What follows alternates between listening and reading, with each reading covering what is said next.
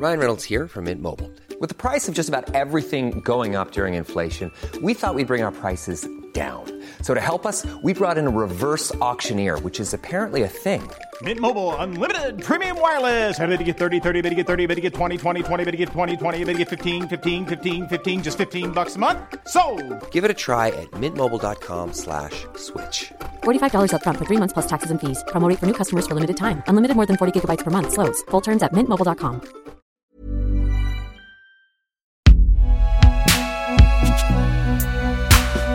Binge Audio. Attention, cet épisode comporte des descriptions de scènes qui peuvent être choquantes. Salut, c'est Thomas Rozek. Nous avons toutes et tous en tête une photo qui nous a marqué. Une image prise lors d'un moment précis, d'un instant d'histoire, d'un bouleversement qui a secoué nos sociétés et donc un peu nos vies. Souvent, il s'agit d'images d'événements dramatiques, de catastrophes, de guerres, de violences.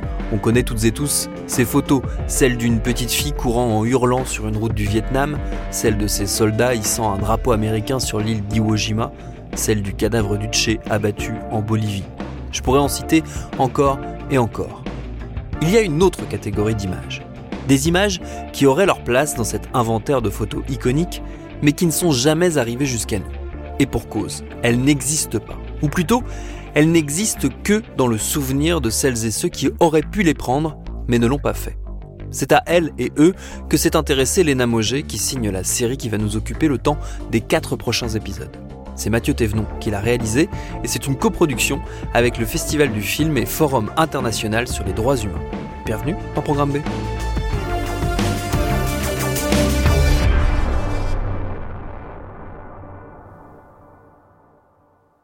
J'ai euh, une photo, enfin j'en ai plusieurs d'ailleurs, euh, qui me hantent. Et ce sont les photos que j'ai pas pu prendre.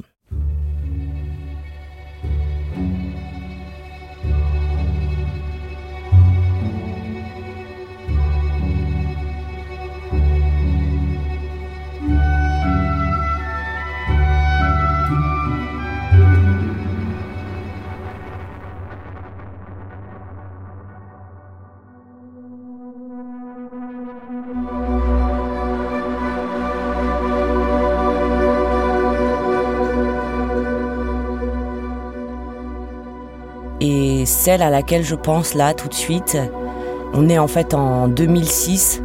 Je suis à, Kaboul, je vis là depuis euh, quelques années déjà. Et en pleine nuit, la terre se met à trembler très fort.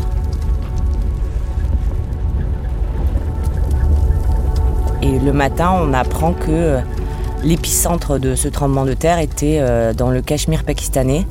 Donc avec un journaliste, on décide de partir. On arrive euh, deux ou trois jours, je pense, après le tremblement de terre. Donc il y a encore euh, les secours qui sont pas arrivés. Les routes euh, sont toutes euh, cassées. Enfin, c'est compliqué d'accès.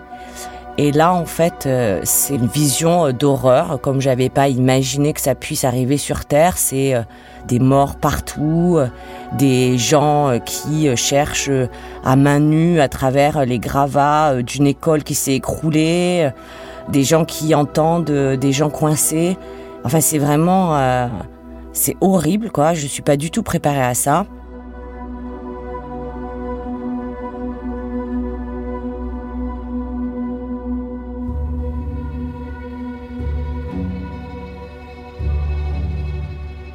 Dans cet épisode, nous allons entendre des histoires d'images impossibles, invisibles, qui n'existent que dans la tête des photographes de guerre.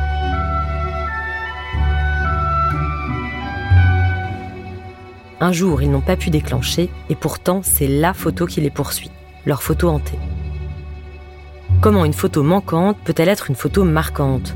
Que raconte-t-elle Des photographes, de leurs émotions, des coulisses du métier. Dans Forever Mozart de Jean-Luc Godard, il y a cette phrase La guerre, c'est simple, c'est faire entrer un morceau de fer dans un morceau de chair. Est-ce qu'on s'habitue à voir ces morceaux de chair? Pourquoi un jour on n'arrive plus à les photographier?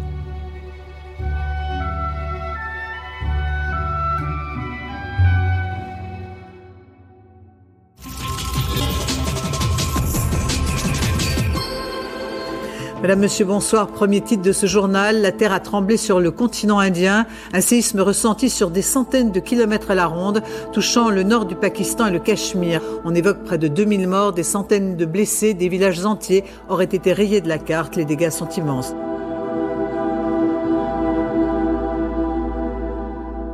Cette année-là, 2005, Véronique de Vigry vient de s'installer en Afghanistan. Il faut imaginer une toute jeune photographe à qui sa mère a acheté une demi-valise de médicaments, une bombe lacrymo et cousu des poches dans les soutiens-gorge pour cacher son argent. À Balakot, dans le Cachemire pakistanais, Véronique se retrouve à photographier des corps sous les décombres, des parents à la recherche de leurs gamins, quand soudain survient cette scène. On est en voiture, sur la route, je vois un homme qui passe sur son épaule gauche, il tient un sac de jute, un sac à patates quoi. Et il y a deux petites jambes qui dépassent de ce sac à patates. Et euh, sur son épaule droite, il tient euh, une petite fille, euh, je pense de 3-4 ans, visiblement morte.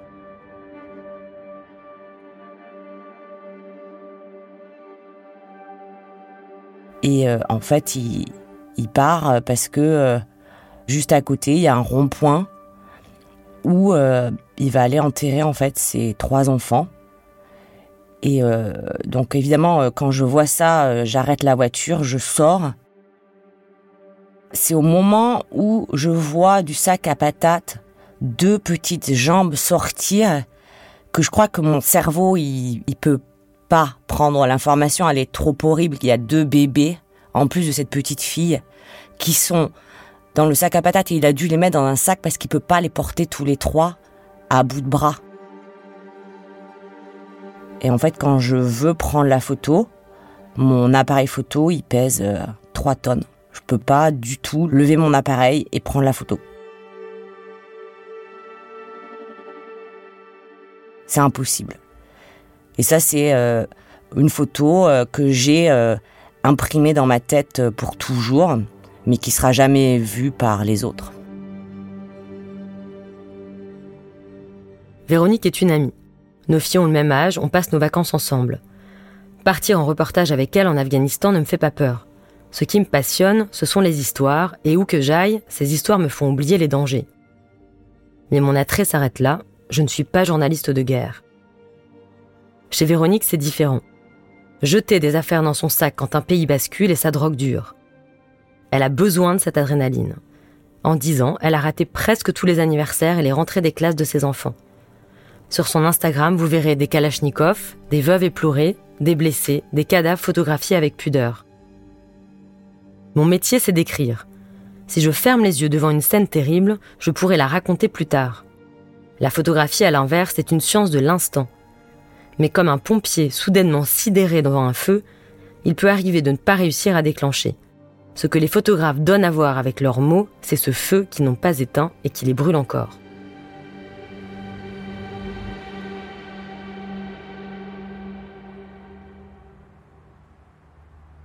En 2001, donc je suivais des mineurs et euh, dans la petite ville où on était, il y a un autobus qui est arrivé il y a un homme qui est descendu avec un petit garçon, il le tenait par la main. Le petit garçon pleurait. Je les ai vus arriver vers moi et d'un seul coup j'ai réalisé que son autre main était arrachée. Elle avait été arrachée par l'explosion d'une mine antipersonnelle qui avait été laissée dans les champs. Je crois que c'était finalement une scène qui était très très banale.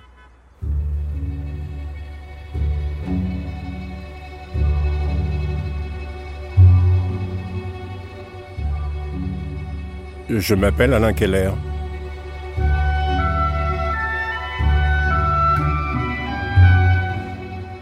Je suis photographe depuis très longtemps. J'ai commencé quand euh, je voyageais euh, comme un routard. Donc ça fait 50 euh, ans, peut-être plus. Hein. Après, si j'en rajoute, vous saurez mon âge.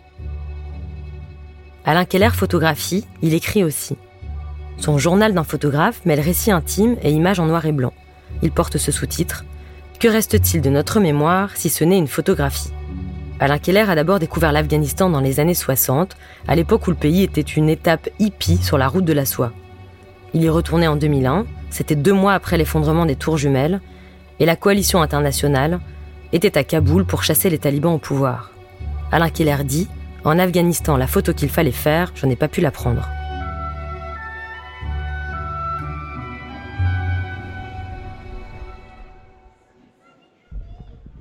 Devait y avoir des combats un peu partout et il y avait ces mines qui essaimaient dans des tas d'endroits différents, surtout dans les champs.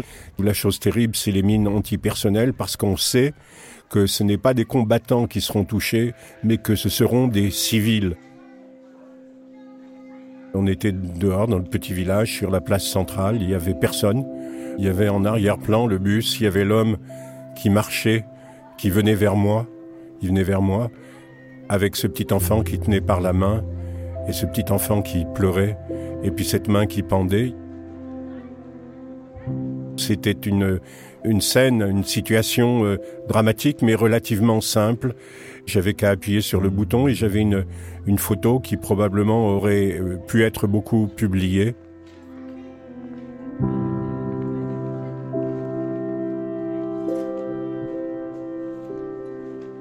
Il y a des moments où on hésite, il y a des moments où on bloque, il y a des moments où on se dit c'est pas possible et puis on se contrôle pas forcément. J'ai été mué par une force, euh, je veux pas dire euh, supranaturelle. C'était impossible. J'avais euh, en 2001, j'avais mon fils qui devait avoir sensiblement le même âge, et je pense qu'inconsciemment, je voyais peut-être mon fils. Donc ça s'est pas fait.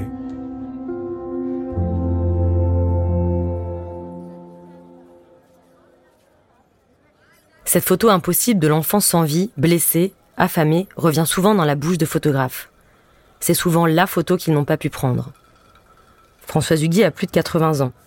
Quand elle a commencé, elle était l'une des très rares femmes photoreporters, et parce que c'était une femme, les rédacteurs en chef s'inquiétaient de sa capacité à couvrir un sujet jugé trop dur.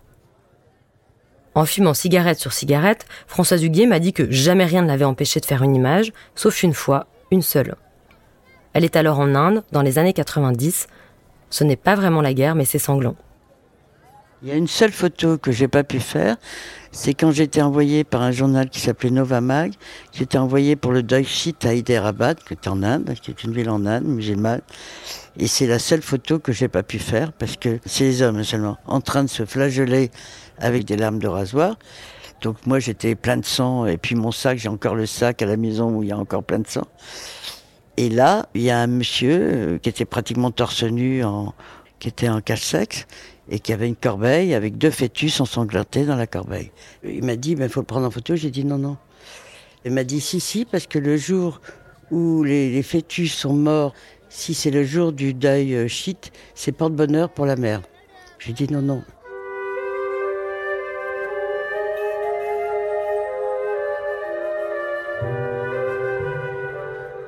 C'était horrible. C'était deux fœtus euh, plein de sang euh, dans une corbeille. C'est pas possible. Je n'ai pas pu. Pourquoi? Faudrait demander à, à ma psychologue. Mais c'est vraiment la seule photo que j'ai pas pu faire. On n'est pas rêvé, mais à chaque fois que j'y pense, euh, elle est complètement. Le cadrage est dans ma tête. La preuve, c'est que je m'en souviens. Donc elle est complètement dans ma tête. Complètement.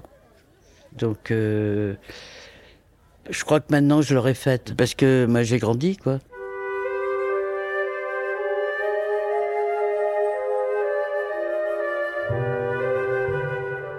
Est-ce qu'on grandit face à l'horreur? Et ça veut dire quoi, grandir? Est-ce qu'on s'habitue au sang, aux enfants qui meurent de faim? On ne compte plus les photographes cramés, ils boivent, ils fument, ils se mettent la tête à l'envers. Avec les mois, les années, peut-on chasser une photo de sa tête? Il y en a une qui m'a marquée. Euh, en fait, c'est une photo que j'ai pas pu prendre. Elle m'est restée longtemps. J'avais du mal à en parler après. Je m'appelle Laurence Jay, je suis photojournaliste depuis 8 ans. Comme Véronique de Vigry, Laurence G passe avec un naturel déconcertant d'une terrasse parisienne à un abri anti-bombe en Ukraine.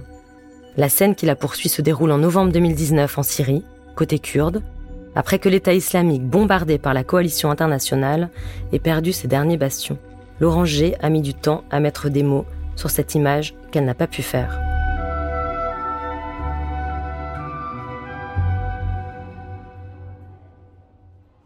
les forces démocratiques syriennes ont des prisons où sont détenus les membres de Daesh et leurs familles euh, hommes. C'est une prison qui se situe à Asake et en fait c'est une université qui a été transformée en prison avec l'aide des, Américains. Et dans cette prison, il y a 5000 euh, djihadistes supposés et leurs enfants, enfin à partir de 8 ans. Donc c'est des salles de classe transformées en prison où il n'y a pas de fenêtres. Et donc euh, j'ai réussi à avoir l'accès avec mon confrère Alan Caval pour le journal Le Monde. C'était une matinée. On a commencé à travailler là-bas. On a commencé par le réfectoire transformé en, espèce de salle ou hôpital où il y avait euh, tous les blessés. Et c'était, euh, je me suis baladée dans cette salle. C'était vraiment euh, insoutenable de sentir cette odeur de, de mort encore vivant, ou de, la vie qui est en train de s'échapper, tellement certains étaient dans des états d'agonie. Et ensuite, je me suis euh, échappée pour continuer à faire le tour de la prison pendant que mon confrère euh, interviewait un jeune Français qui était détenu. Je marchais dans les couloirs avec un, un soldat, donc armé, de cette université transformée en prison.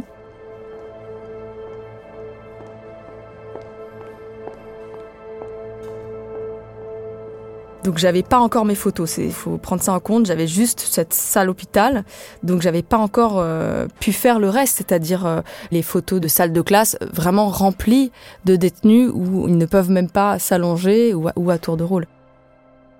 Je monte les escaliers, je vois une grande marmite avec, euh, je pense, de la soupe de, de lentilles, donc j'imagine que c'est pour un des repas des détenus.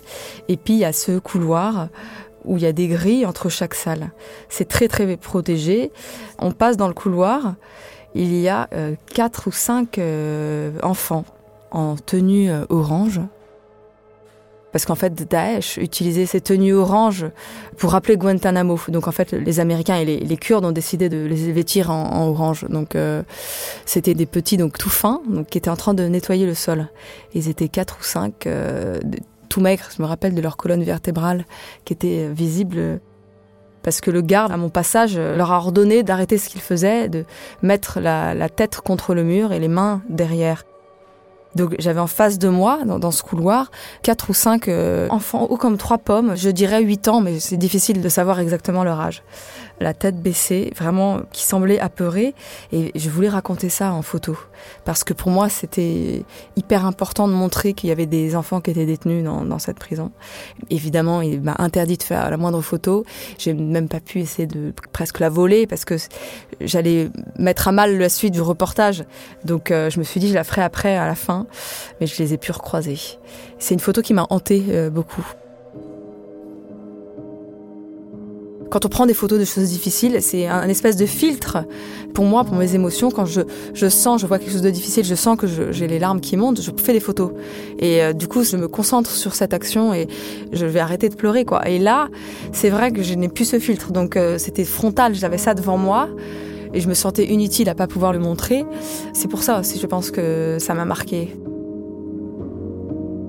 Je savais que notre reportage était important dans sa globalité, mais cette photo, pour moi, c'était la photo parce qu'elle euh, montrait l'absurdité de mettre des enfants quand même dans une prison à cet âge-là.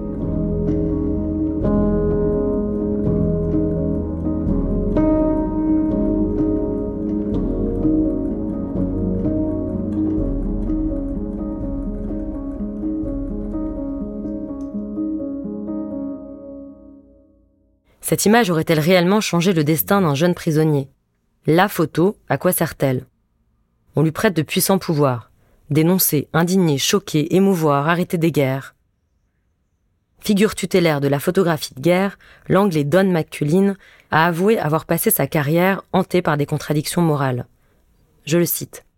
Les images que nous produisons, qui mettent-elles en valeur dans le fond? Le photographe ou le sujet? Cet homme que j'ai photographié, le temps que mes images parviennent jusqu'à vous. N'est-il pas déjà mort avant que la communauté internationale n'ait pu faire quoi que ce soit pour le sauver? Alors à quoi bon? Qu'est-ce que je fais là, moi, qui peux me payer le luxe d'aller photographier l'horreur et d'en ressortir vivant? À 86 ans, Don McCullin vit retiré dans sa paisible maison du Somerset. Mais il se sent toujours poursuivi par ces images comme un nuage sombre. Il dit encore J'ai acquis une certitude, aucune de mes photos n'a jamais sauvé la vie de personne, ni infléchit ne serait-ce que légèrement le cours des choses. Chaque guerre appelle la prochaine. Une photo n'a jamais empêché une guerre, mais au moins lui donne-t-elle une consistance Faute d'empêcher, montrer, c'est déjà rétablir les faits. Comment vivre le fait d'avoir été là et de ne pas rapporter de preuves? Primé trois fois au World Press Photo, Noël Kidu est un grand modeste et un hypersensible. La photo qui le hante est aussi celle d'un enfant. Cette photo-là, il n'a pas pu la faire.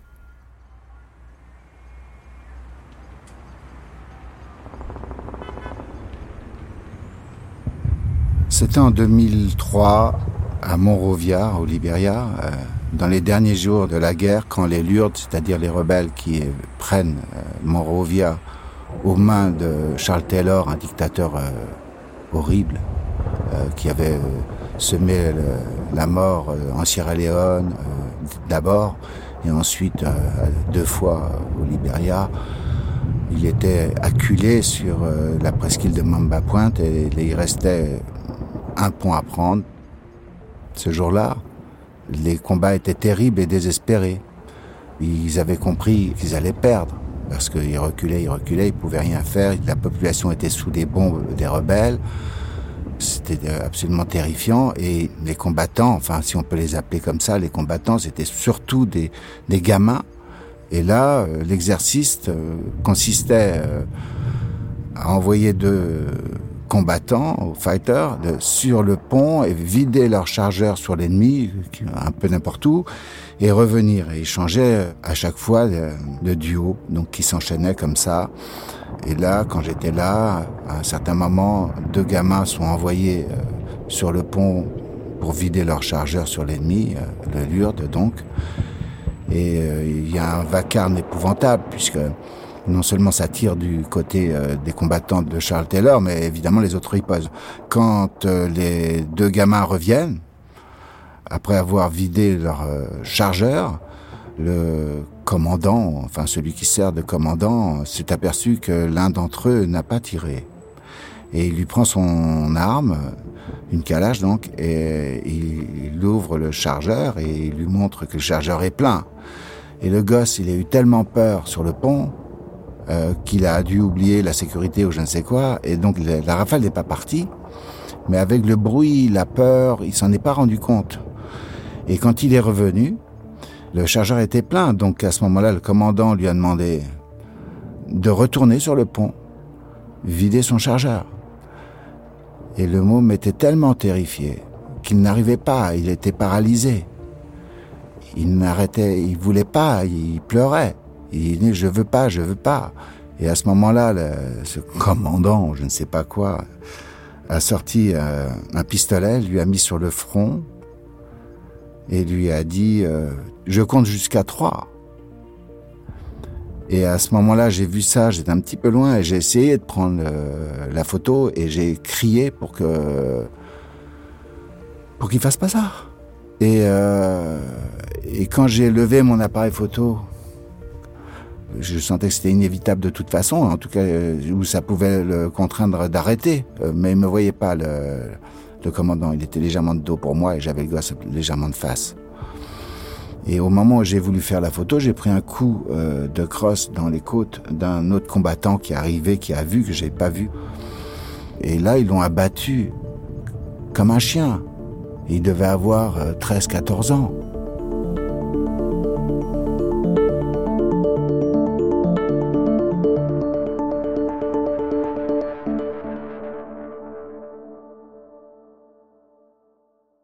Cette photo, je regrette de ne pas l'avoir fait. Déjà parce que après, bon, il a fallu que je, m'en aille, hein, parce que c'était dangereux. Ils avaient vu que j'avais essayé de faire cette photo, donc je suis pas revenu tout de suite. Et avant, il n'était pas vraiment intéressant ce commandant pour moi. Il n'était jamais lui au contact. Il envoyait les autres, mais lui, il n'y était pas. Donc euh, j'ai pas sa sa tête. Et euh, puisqu'on parle beaucoup de crimes de guerre, Là, c'était un vrai crime de guerre et un crime de guerre sur un enfant. Donc oui, je regrette de ne pas avoir pu faire cette photo de témoignage. Oui, évidemment. Au moins pour euh, dénoncer cet homme, ce monstre. Voilà.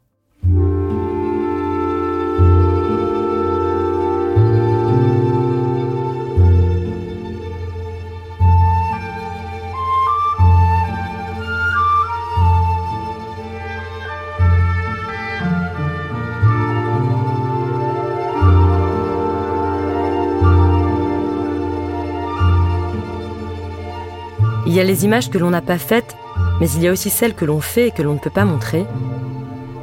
C'est ce qu'on va entendre dans le prochain épisode.